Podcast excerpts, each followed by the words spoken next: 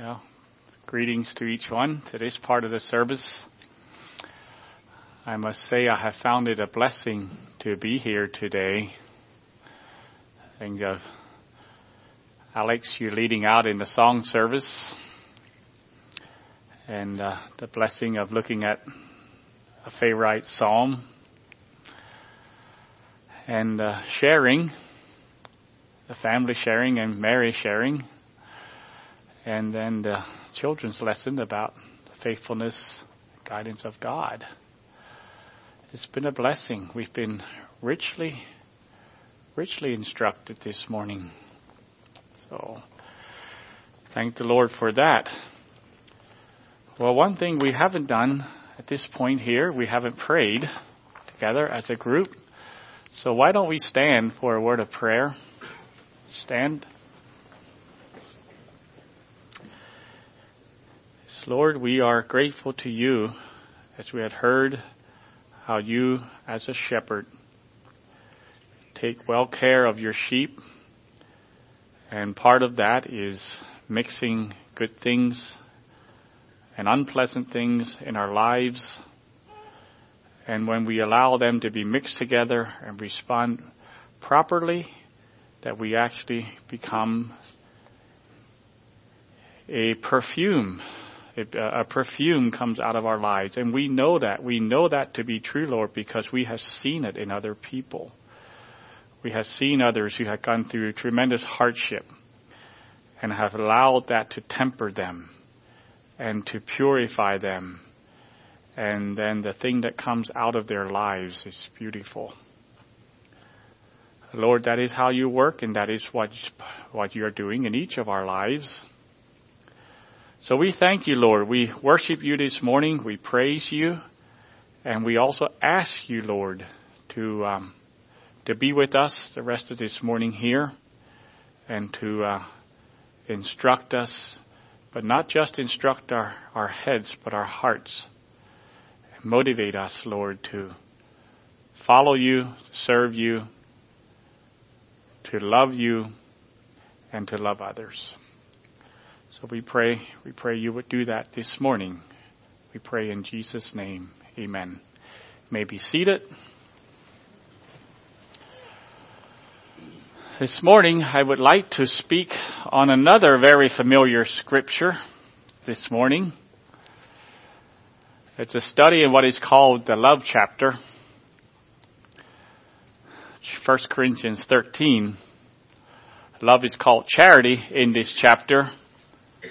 Someone has said that the word charity is a good word for love because charity means love in action. And I agree to a point. The way we normally think of charity today is doing good deeds to poor people or people in need. That's charity.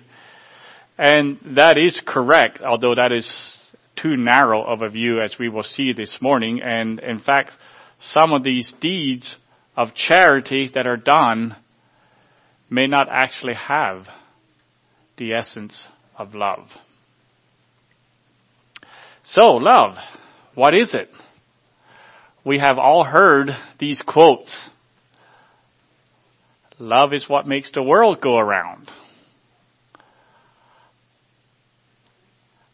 Love is finding someone you can talk to late into the night. Love, this I got this out of a dictionary, love is an emotion that keeps people bonded and committed to one another. And the most familiar one, love is blind, right? You can't see. They had this too much of this medicine. Okay. And you could probably add to that list of different quotes. However, the love that Paul lays out before this troubled church at Corinth is something quite different from all of these quotes. See, he could commend the church for a significant number of things. They had speaking abilities. They had spiritual gifts.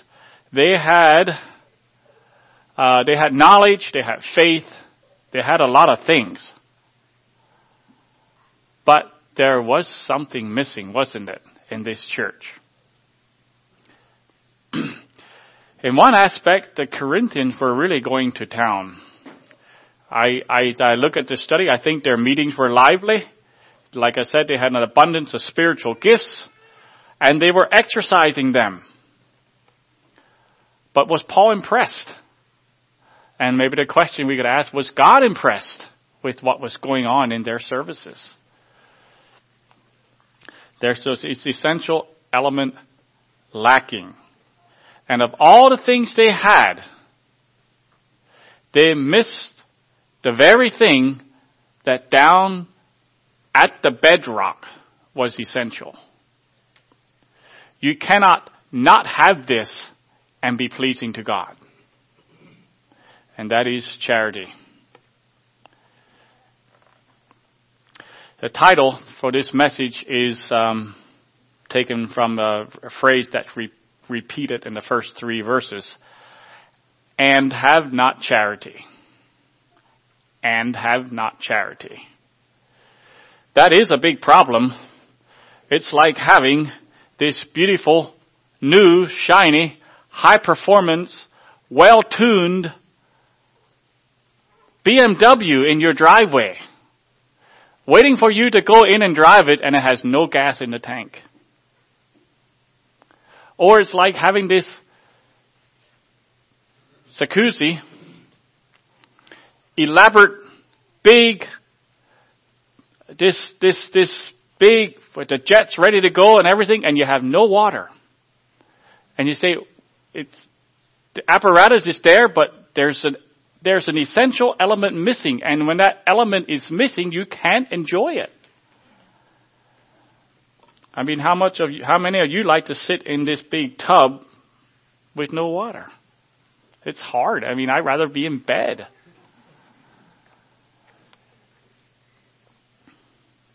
The point is, if the essential ingredient is missing, all the other stuff is worthless.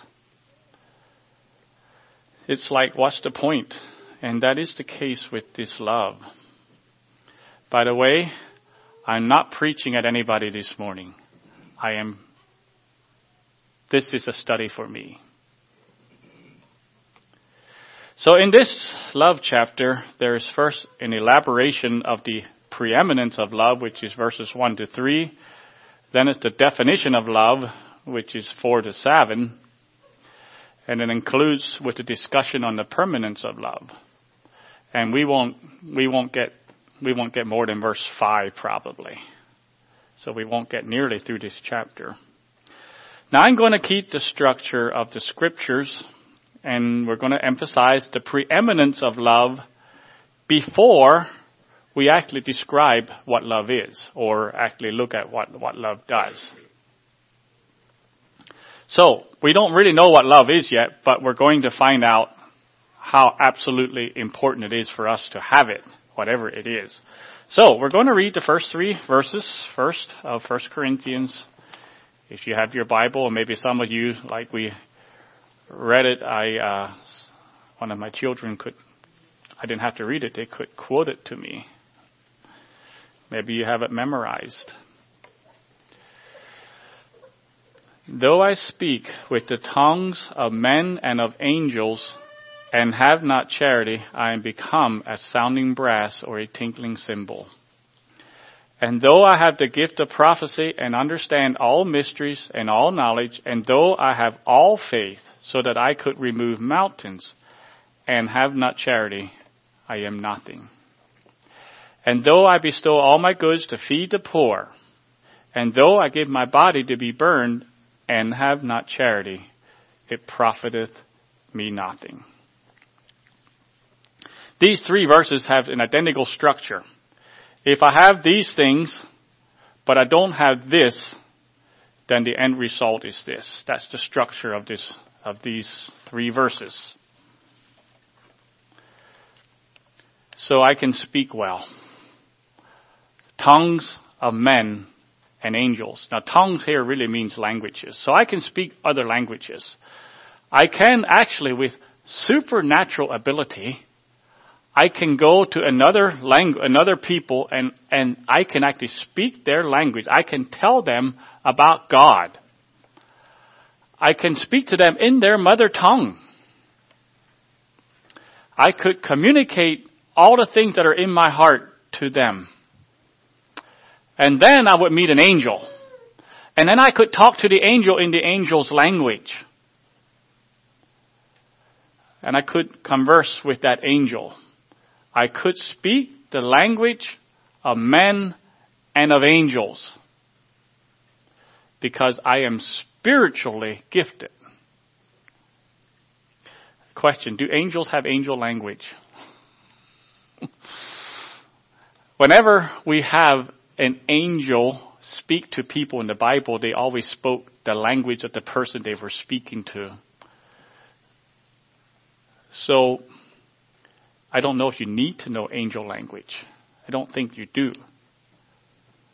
But here's the point. What Paul is actually doing in these verses is some kind of a hyperbole. He's making an exaggeration to make a point.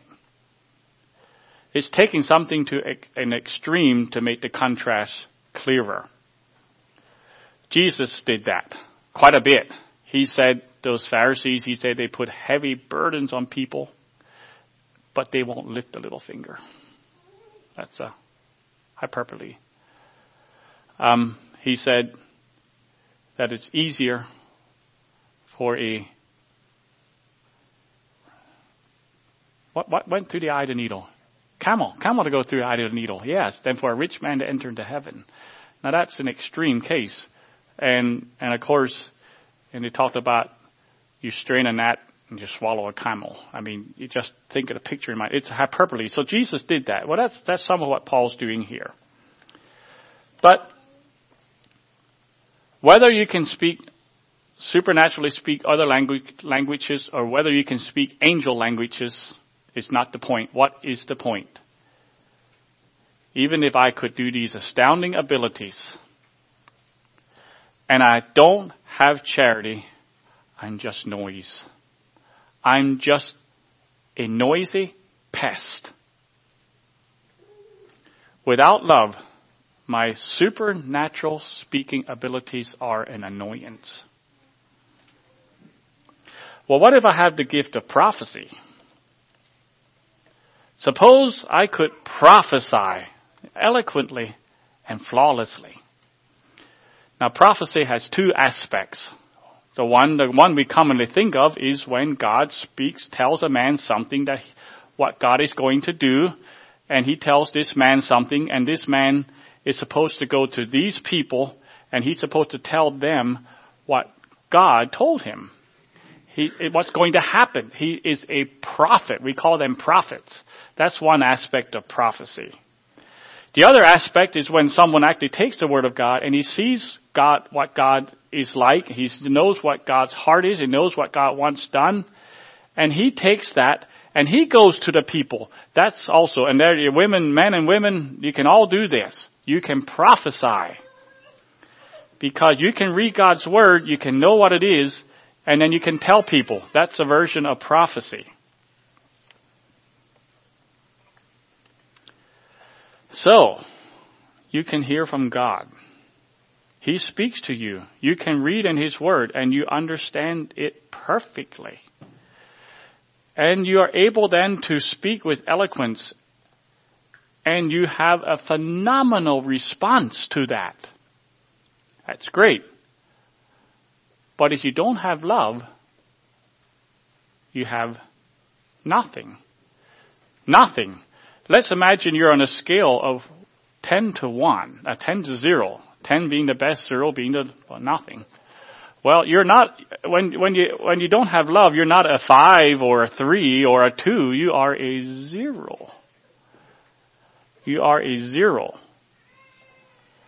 The best example I know of this is Jonah. Imagine Jonah.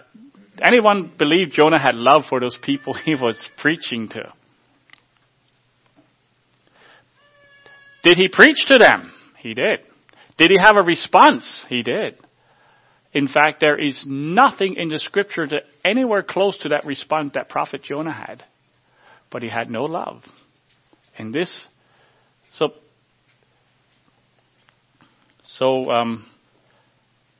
good insight and good speaking abilities are not evidences for love. Well, suppose I can understand all mysteries. Now, a mystery is a very specific word here. A mystery is something that was hidden in the past. God had it hidden, but now he revealed it. It's a mystery. The mystery of the kingdom, the mystery of Christ and the church, the bride of Christ. It's a mystery of godliness. There's a lot of mysteries that were. And you now you are here and you know and you can understand mysteries. You can actually... maybe you know more mysteries. You actually know how the end's going to come. That's right. You know eschatology. You know what the seven seals represent and how it's going to play out. You know who the 144,000 are. You know who the man of sin is. You can name him. You got it figured out. You know how it's going to happen. You understand it. I think of the prophet Balaam. He understood who Israel was. He was a prophet. He understood. And if you would have heard him prophesying, you would have probably been inspired. But he was in it for the money and for the fame. That's what he was there for. And he got a zero. He was not a righteous man, even though he prophesied. So, Anyone that has insight into the mysteries of God and without love gets a zero. What about knowledge? You know your beliefs, your doctrines are correct, and so are your practices. You're not in error. You actually know a lot more than most people. In fact, in this context, you know it all. It's a hyperbole. You all knowledge. You just know it all. You know actually what God's heart is on every point. This is what God thinks about this. This is what God thinks about divorce and remarriage. This is what God thinks, and you can go down the line. You got it. You know it. But you don't have love.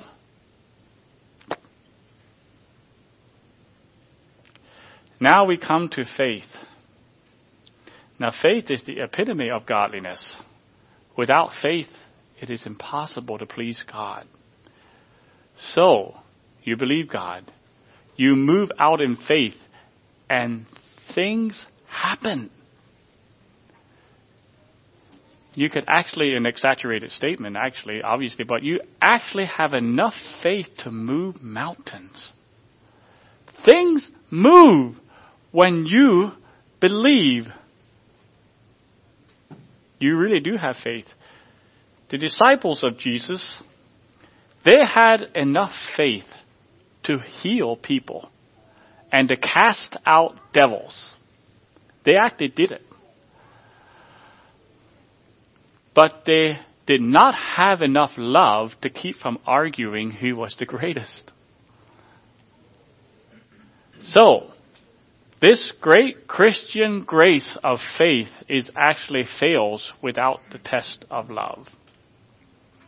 Now, this third verse here in 1 Corinthians is actually more astounding because it looks so much like love. Though I bestow all my goods to feed the poor, and though I give my body to be burned. Now, the bestow to feed is one word in the Greek. It's used only one other time in the New Testament, and it's Romans 12:20. I'll just read it. Therefore, if thine enemy hunger, feed him. If he thirsts, give him drink, for then you'll heap coals of fire on his head. So God directs us to feed our enemies if he's hungry. So here you are, and you are doing what God says. You are actually giving your stuff away. You're actually giving everything away. You give all your goods. You give everything till you have nothing left over except yourself. And then you give that away and you get burned. They burn you. You give everything to the ultimate, And then here comes that refrain. And have not charity, it profiteth you nothing. There is no profit, there is no gain. You do not get anything back of any value from doing all that. Now, it's not that loveless action has no effect. Those rich, I was thinking of that Jesus was watching the people putting money in the treasure at the temple. And that widow came with those 2 mites. But those rich people were putting lots of money in. And that money went somewhere. And that money had an effect. So if people give money to charity, they give money to missionaries, they give money to whatever cause they have, that money has an effect. It does things. But if it's not done in love, it has no benefit to you. You get no benefit from it. It's like a Pharisee that gives money, gives alms to be seen of men. It says he gets his benefit, but he doesn't get anything from God. So there's no spiritual benefit for the giver if it's not done for the right reason and with the right heart, which in this case doesn't have charity. These 3 verses make the point over and over. It's nothing you can do is of any value in the long run if you do not have charity, if love is missing. All your activities are just noise. You become a 0 on the scale of 10 to 0, and you gain absolutely no profit. Now, do you think, as Paul was talking to these Corinthians and what he's writing here, do you think he has their attention by now? And maybe we should ask whether to have our attention by now. If love is so essential, and it is, we really ought to know what true love is. Do I have charity? If God says it's all worthless unless I have charity, how do I know if I have love? But then 4 verses 4 to 7 gives us some information to answer these questions. First, we're going to go through a short process of elimination before we go on. We need to remove some things that is called love today first. So we're going to do that first. So you're probably aware that the Greek language had a number of different words for love, and the English has one word, and it has other words to describe things, but it has, when we talk about love, we're talking anywhere from loving God to loving pizza, and it's not the same, or it shouldn't be. So we have 4 common words for love that I'm going to just go very briefly. The one is storge, which is a natural affection between kinfolk. It's those brought together with a common bond. It's like the parent-child. It's like it's your relative, your family love. Then number 2 is the filial love, which is the love between friends or between brethren. It's a strong bond between people who share common values and interests or activities. The city of brotherly love, Philadelphia. And number 3 is eros, which is an erotic love. And this love is connected to romance, to sexual passion, and it's seen as a strong physical or emotional attraction. Now, this word love is never used in the New Testament. But I was pretty sure it was in the Old Testament, so I looked it up, and you have to look in the Greek Septuagint to get the equivalent. The New English in the New Testament is in Greek, and the Old Testament is in Hebrew. But if you take the Greek Septuagint in the Old Testament, the translation, you can get those words. And eros is in there a number of times. Just one example is in Esther, chapter 2, verse 17. It says, "And the king loved Esther above all the women, and she obtained grace and favor in his sight more than all the virgins, so that he set the royal crown upon her head. and made her queen instead of Vashti. So that would be this word. He had this word eros. He had a passionate, erotic love for Esther. So we have storge, philia, and eros, family, brotherly, and romantic love. But suppose I don't have to say anything to use that the word charity is none of these. And that would be the fourth one is agape. The love that serves regardless of the changing circumstances. It's a love that wills to love. It's not a cold religious love, but a truly selfless love. It's loving someone in that you expect you will get nothing back in return. It's the love that God has for us. For God so loved the world that he gave. And so when you say God is love, you could say God is agape. He is love. So, actually the Bible never really defines this love. It only describes it in action. Because love is not an abstract. Love is not a feeling. Love, this love is not even really an attitude. Love is a deed. Love is an activity from the right heart. Paul says in Romans 12 that love is the fulfilling of the law.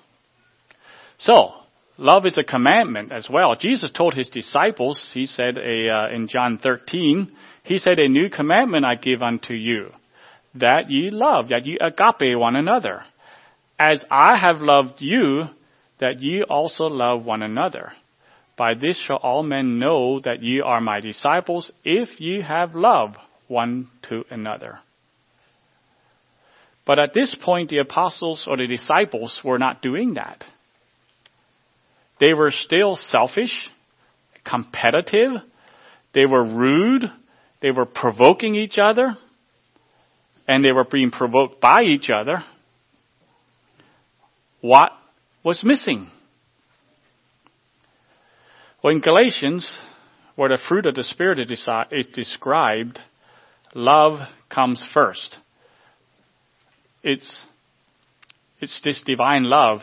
Romans 5, in the first few verses, says that this love, this agape love, is shed abroad in our hearts by the Holy Ghost, which is given to us. So these verses teach us that love comes from God. He gives it to us, and it's actually a gift. That's what God does. And this is what God does.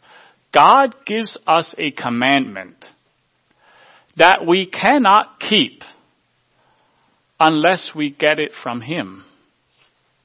The ability to keep it from him. There was a quote, and I could not find it. A.W. Tozer had a quote that said something, that's what God does. He gives us a commandment that we cannot keep unless we go to God and get that ability from him. And that's actually what's going on here. That means, and what this means is, I can be convicted this morning that I don't have charity. I don't have love. And I can decide, I need to love. God commands me to love, so I am going to choose to love. Since love is not a feeling, love is a choice, I'm going to choose to love, and I'm going to fail. That's what it means in that context. I am not going to be able to love. However, if I or you are walking with God, if we've been walking in the Spirit and not in the flesh, if we are experiencing the true reality of God, then this love will grow inside of us. It will grow as fruit grows. It will be one of the many manifestations of the Spirit's fruit, which is love, joy, peace, patience, kindness, goodness, faithfulness, gentleness, and self-control. God's love will be poured into our hearts through the Holy Spirit, which is given to us. So, love is still a command. And we do still need to choose to love. But it's not just about a choice to love. It's actually a choice to deny self and to walk with God, to walk in the Spirit. That's what the choice is. In fact, you cannot walk in the Spirit unless you choose to love in this way as well. Let's go back to the Corinthians. They were a gifted people. They actually had true spiritual gifts. And they were exercising these gifts. They were not burying their talents. No one could accuse the Corinthians of burying their talents. But while they were using these gifts, they were exercising these gifts, they were walking in the flesh. The problem Paul was addressing in the church was mostly because they were carnal and they were walking as men. Their preaching, their prophecies, their testimonies, most of what they did in the flesh. Not while walking in the Spirit. That is the reason why Paul was telling them, anything you do without true Spirit-inspired charity is just noise. It's actually worse than noise. It's just zero. It's absolutely no profit. Fleshly service offered to God is as well received as Cain's offering. Cain offered his offering in the flesh. Abel did his in the Spirit. Cain's is not accepted. What I am saying to you and to me is this. This love does not come from the flesh. It does not come from self. In fact, it cannot. So having a spiritual gift and exercising a spiritual gift does not mean I or you are spiritual. You can turn for another passage in James chapter 3. We'll read a few verses there that connect here very well. Verses 14 to 16. But if ye have bitter envying and strife in your hearts, glory not and lie not against the truth. And that was actually the Corinthians. They were full of strife and they were glorying in their strife. So what does God say about that? Well, he said, this wisdom, somehow it's called wisdom, but this wisdom descendeth not from above, but is earthly, sensual, devilish. For where envying and strife is, there is confusion and every evil work. Reading on here. But the wisdom from above is first of all pure. Now I'm going to be reading in the paraphrase. The wisdom from above is first of all pure. It is also peace-loving, gentle at all times, and willing to yield to others. It is full of mercy and good deeds. It shows no favoritism and is always sincere. A.W. Tozer did say this. He said, as water cannot rise higher than its source, so the moral quality of an act can never be higher than the motive that inspires it. For this reason, no act that arises from an evil motive can be good, even though some good may appear to come out of it. Every deed done out of anger or spite, for instance, will be found at last to have been done for the enemy and against the kingdom of God. So, if this love is not an adjective but an action, what does this Spirit-inspired action actually look like? And so now we'll read 1 Corinthians 13 verses 4 to 7, and there are actually 15 descriptions of this charity. Charity suffereth long and is kind. Charity envieth not. Charity vaunteth not itself, is not puffed up, doth not behave itself unseemly, seeketh not her own, is not easily provoked, thinketh no evil, rejoiceth not in iniquity, but rejoiceth in the truth, beareth all things, believeth all things, hopeth all things, endureth all things. Charity never faileth. John MacArthur gave us just a little bit different emphasis on these, and I thought I'd like to read a little bit of what he says here. The emphasis is on is. Love is suffering long.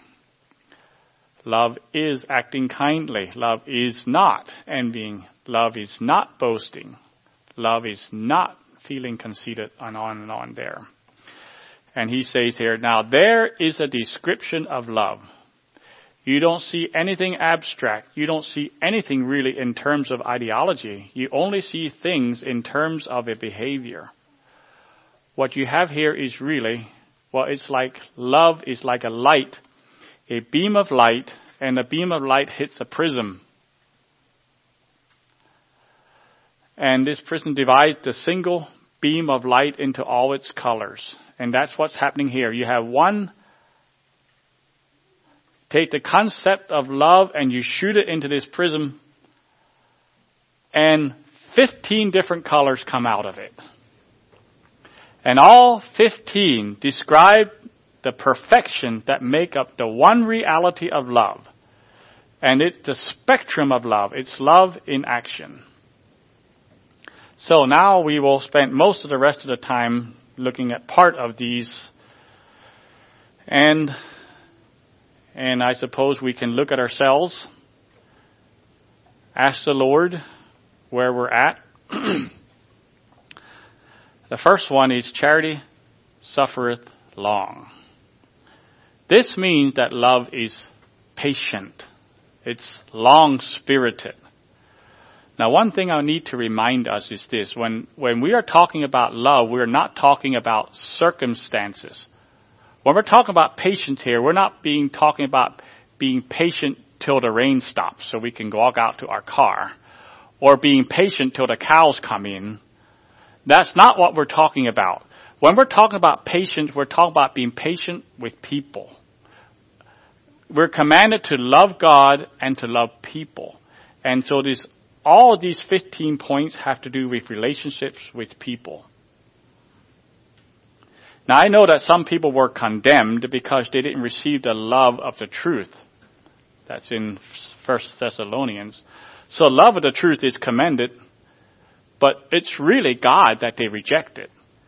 Because God and truth are so closely connected, to reject the one is to reject the other. But here, so is love is patient. It is patient with people. All people. Not only is love patient with unlovely people, it is also kind. Love is kind. That's the next one. Love is kind. Love is kind while it is patient. Love does not roll its eyes. It's not harsh. Love is gentle. Love cares for the unlovely.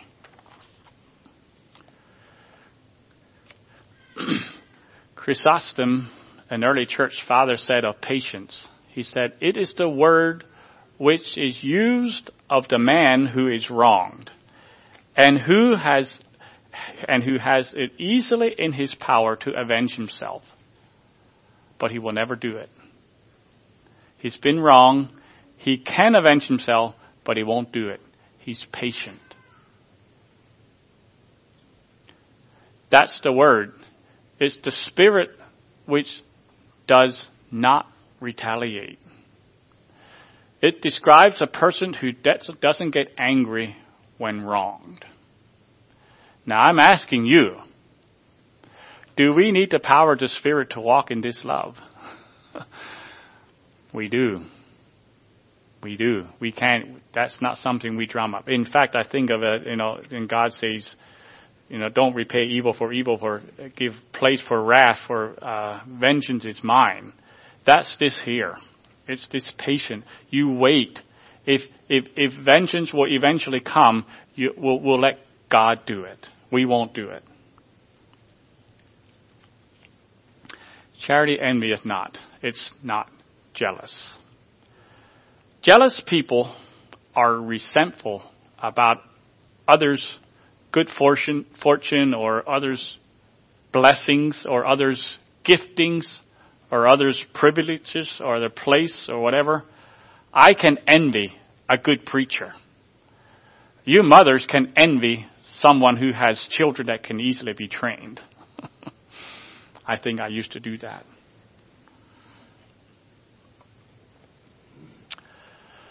Envy is actually an idiom. Green with envy is actually an idiom that people get so envious. It's almost like green is like a sickness. It's evil. Stephen, when he was recounting Stephen there in Acts, when he was just before he was stoned, he was recounting the history of Israel, and he said there in verse 9, Acts 7 verse 9, and the patriarchs, moved with envy, sold Joseph into Egypt, but God was with him. I believe the first murder of Cain and Abel, when Cain killed Abel, is because Cain envied what Abel had. And that envy moved him to do horrible things. Think of the difference between King Saul, I think of David, David there in Samuel, King Saul and his son Jonathan. What was the difference between those two men?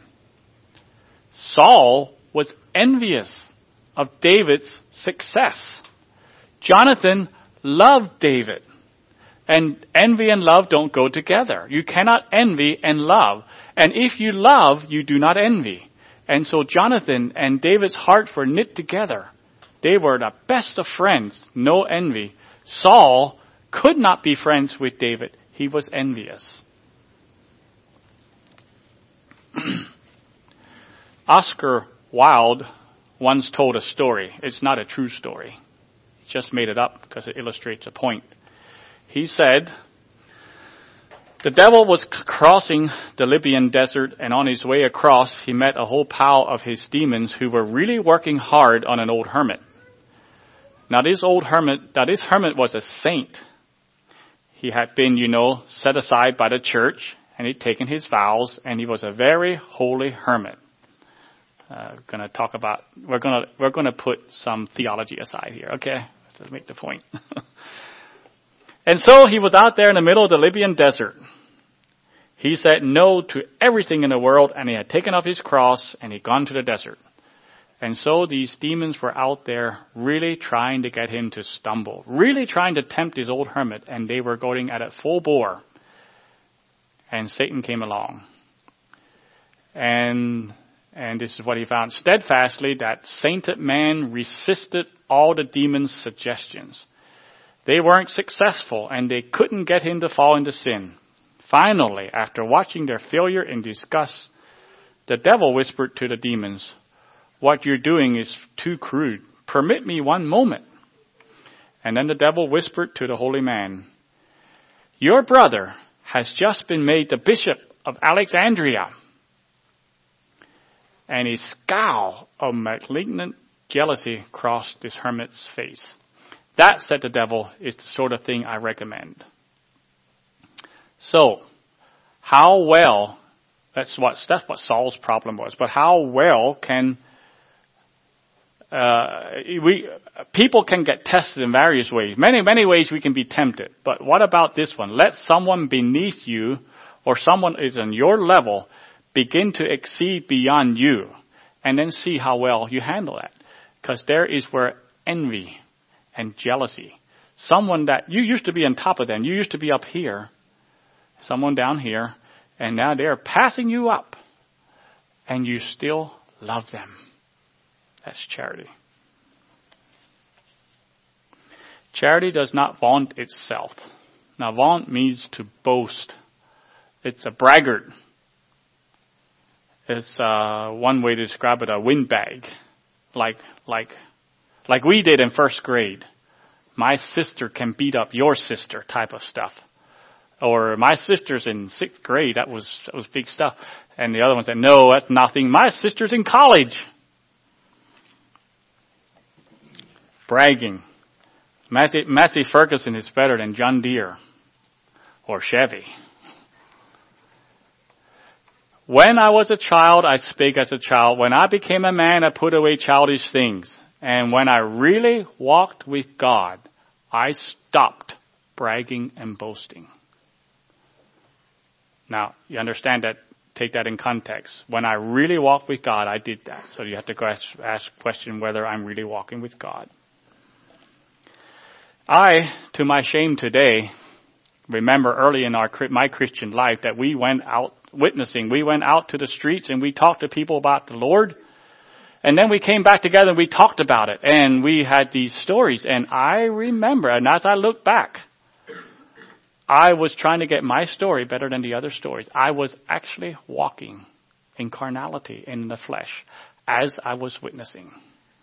Now, it was mixed. I'm sure I had some good intentions and all that, but there was a need there. Charity is not puffed up. Well, that's like the last word. It means love isn't proud. It's not haughty. It's not arrogant. Paul said very plainly in 1 Corinthians 8:1, a little earlier, he said, knowledge puffeth up, but charity edifieth. Now, knowledge is not bad. In fact, knowledge is good. In fact, knowledge is necessary. But the problem is, it's only when you have knowledge and you don't have love that you actually use that knowledge to destroy others. That's what knowledge without love does. And what was missing? What was the Corinthian church doing? Their knowledge of God's true truth with God's true love made them dangerous. Not just dangerous, but destructive. These gifted and smart people were destroying the church without love. Without love, we don't have anything. In fact, we'd be better off without knowledge if we're not going to love. You'd be better off without knowledge. Charity is not puffed up. Does not behave itself unseemly.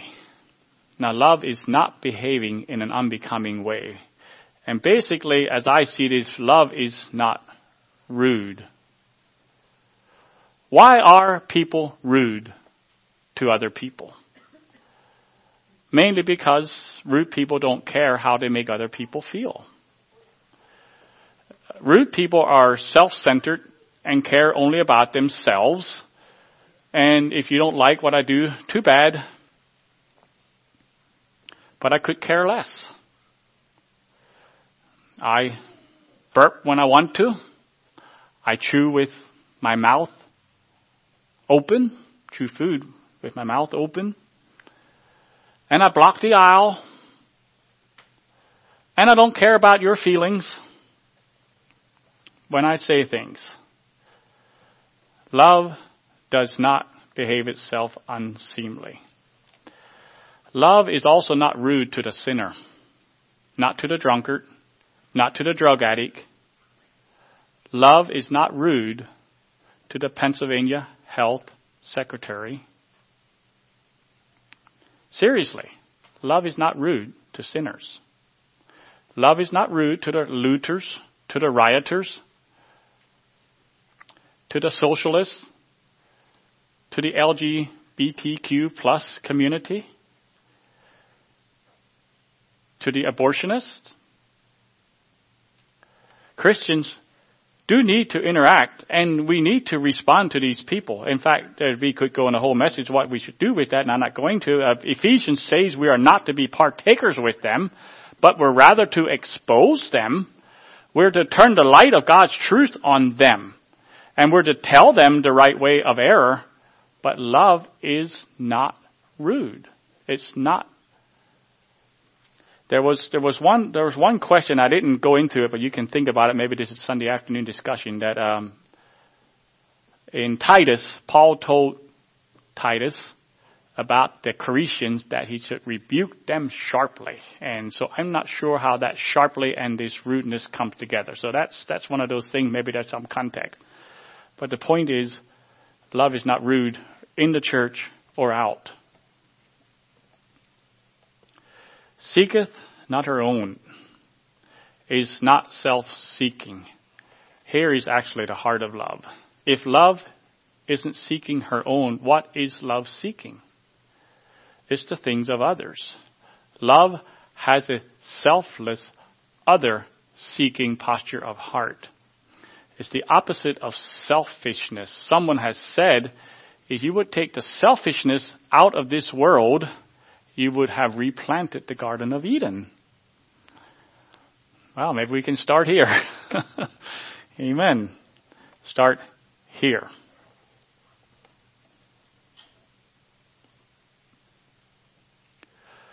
So, you're selfless. You're patient with people. You're kind to people. You're not jealous of people. You're not angry with people. You don't get upset with people. You're not provoked by people. You're very tolerant with people. You're generous with people. You're gracious with them. You're not rude. All of that means you're selfless. And I'm going to stop here because we can't look even at all the 15 points. But I think we got a little bit of an idea. I mean, one thing I wanted to get is not easily provoked, because that has to do with irritation and anger and frustration. And love does not. Love overcomes that. But I think we have enough perspective this morning. And so the question comes, and have not charity. How horrible. We do everything we do. All that trouble, all that travail, everything we do in life, and try to be good, try to do this, try to do that, all that thing. And you don't have this, you don't have it. Denying yourself of pleasures, exercising all those spiritual gifts, and then losing it all. Maybe that's what Jesus meant when he said there in the Sermon on the Mount in Matthew, he said, not everyone that saith unto me, Lord, Lord, shall enter the kingdom of heaven, but he that doeth the will of my Father which is in heaven. Many will say to me in that day, Lord, Lord, have we not prophesied in thy name? In thy name cast out devils, and in thy name done many wonderful works. Yes, we did all that. Then I shall say, I depart from me, I never knew you, ye that work iniquity.